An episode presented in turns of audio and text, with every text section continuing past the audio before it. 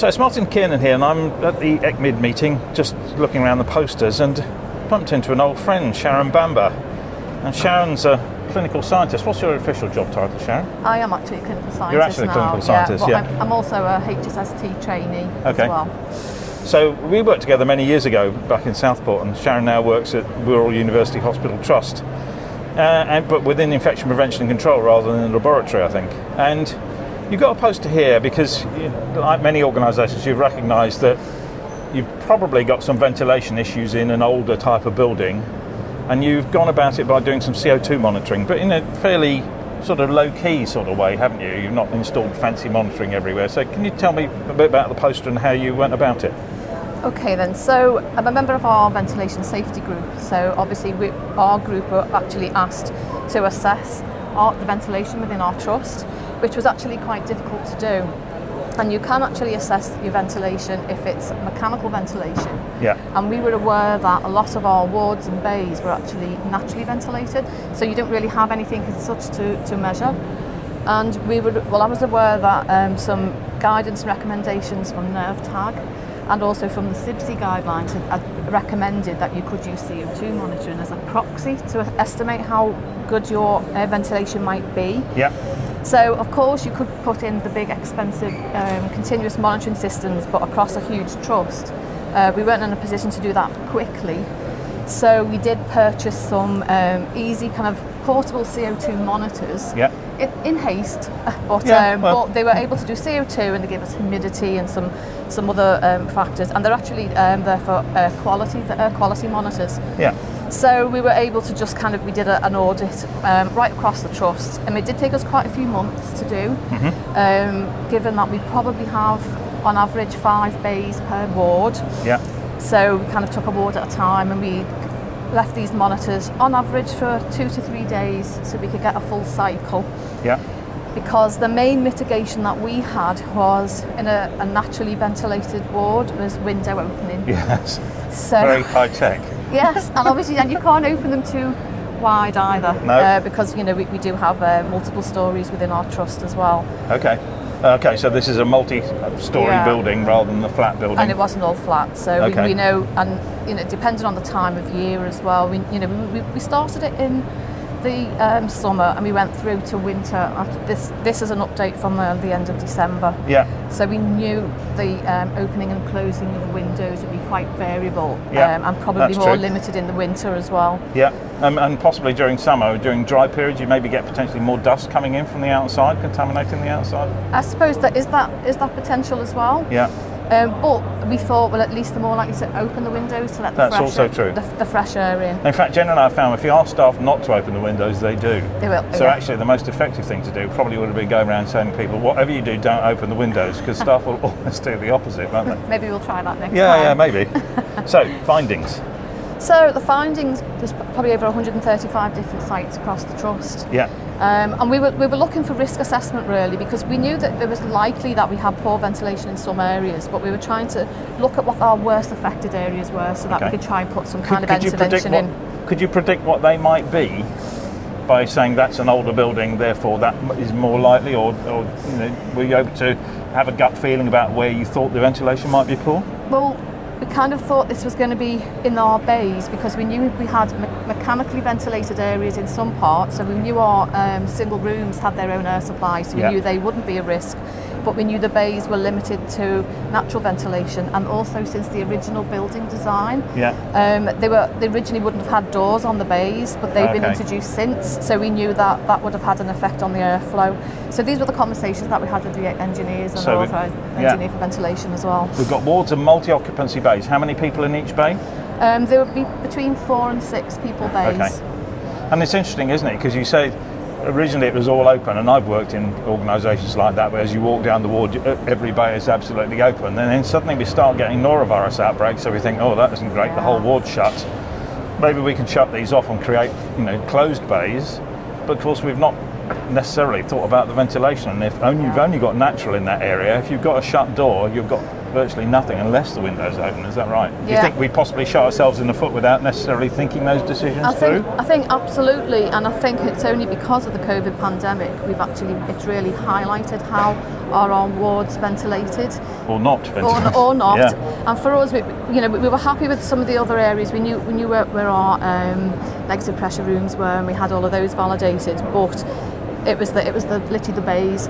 Although to, to be fair, we did we did get some monitoring for single rooms, but that was purely by accident because of these monitors are mobile. Okay. So they actually moved with the patient uh, on, a, on a number when they of weren't supposed to, yeah. But it was good as a negative control though, because you would actually see the graphs go Okay. right down. And for, I suppose uh, reassuring that your actual Yeah. uh, mechanical ventilation is working properly.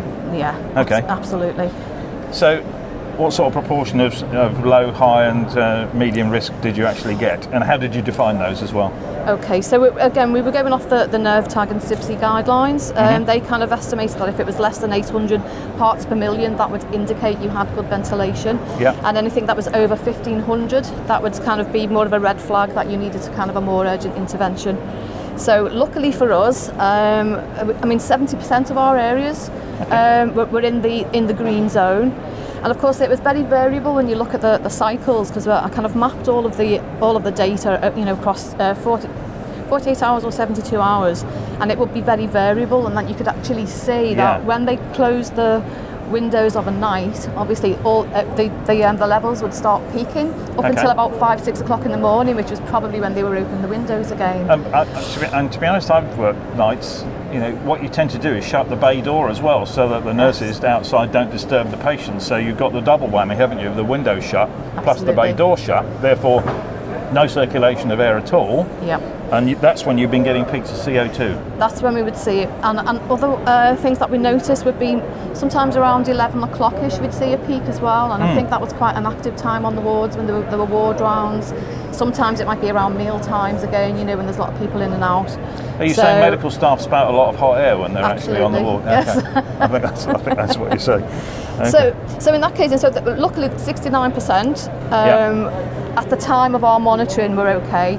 Um, we had 22% that were in that medium range, so that was Mm-hmm. bit, kind of between the 800 and the 1500. Uh, But those that were consistently within that range, we thought we needed to kind of they, were kind of higher up in our in our kind of yeah. risk. Um, so they're consistent mitigation. rather than just built peak and trough. Okay. Yeah, and then there was nine percent, which was twelve that had um, consistently high, high area um, levels of CO two. So Yeah. these are the ones that um, then we, you know, in um, in place with the estates teams, we put in some um, air purifiers. Okay. And, and what sort of areas were they? Were they consistent in their characteristics? You know, certain height, of, you know, if they're in the tower block, or or were, were they actually fairly random and just subject to local practices or, or inability to open windows? Well, I think you've got to look at our trust building is probably over 40 years old. Yeah. And they would have all been the same specification, all the wards originally. True. Um, but there will have been a lot of modi- modifications over time. Um, so uh, before we actually did the CO2 monitoring, we did I first went and did a, a window audit just to make sure have we got windows that open Yeah. or, or not. So, but I do think it was it was um, pretty random. Really, Okay, that there that's was no kind of pattern because we did wonder, oh, would it all be the first floor, is it, or is it the third floors? Yeah. it, it was actually quite random. But in, in terms of our risk assessment as well, we kind of looked as, at the type of ward Mm-hmm. to help us with that kind of risk assessment because obviously we'd be more um, concerned about admission areas Yeah. um, first as well. So, but luckily there, there, there were only 12, so that's where we put our first air purifiers, only as a, a kind of a, a last resort, so Yeah. to speak, Yeah. because we knew um, kind of full engineering um, interventions would be kind of a, you know, a longer term project, Yeah. and, and that's still in progress for us. Yeah, I mean, it's something to well. get you over Yeah. while you get a chance to do something a bit more substantial, which Yeah. is going to involve investment, isn't it? I mean, did you manage to get investment for the air purifiers reasonably easily? Well, yes, well, we got the first few in, and I know our trust has, has ordered a few more now. I mean, it's very difficult in terms of the type of air purifiers because Yeah, there's yeah. so many out there on the market, Yeah. and obviously we can't actually um, verify that they're working. No. Because these purifiers don't actually bring in fresh air, so No, you would that's right. still see the CO2. CO2 still high, but yeah. But we're hoping it would just kind of reduce the aerosol. Yeah, I mean, I think I think that's what most people tend to recommend. I know Cath Noakes talks about that. If you can't bring in fresh air, then at least you can remove what is in the air. So I think that's Yeah. a reasonable enough approach. I mean, have you seen any impact clinically since doing this? Numbers of cases dropping in in those high risk areas? I mean, I know you've only got a very small number of high risk areas, really. Well, to, to be fair, it was this um, this data came from the end of um, December. So, and it there was a bit more of a delay before we got all the air purifiers Okay. in. So we haven't been able to look back at that yet. Okay. But we are using the air purifiers in a in a different kind of um, scenario as well as our higher risk areas. We do use it um, sort of for contacts. Uh, Okay. ray contacts as well. So we're yet to go back and and, um, and analyse that data, but I hope I'll be able to follow that up and see, you Yeah. know, if, if this has had any kind of Yeah. positive impact. Well, thanks very much. I mean, this is a nice, you know, and I know it wasn't easy because you have to have the infection control team going out placing all the monitors all the time, but it's relatively cost low to actually determine your high risk areas and therefore to take some action. So I think, it, you know, overall it's a very cost effective intervention, isn't it? And it's, Yeah. it's made a nice abstract as well, plus some nice discussion points about practice in opening and closing windows and, you know, whether we should just wall up walls that are actually providing ventilation. And did, did we do the right thing all those years ago? Because I've, I've done that sort of thing without necessarily thinking what's the impact on air. But at that time, we weren't necessarily thinking as the air as a major, major transmission uh, mechanism. So fascinating stuff. So thanks very much, Sharon. All right, you're very welcome. Okay.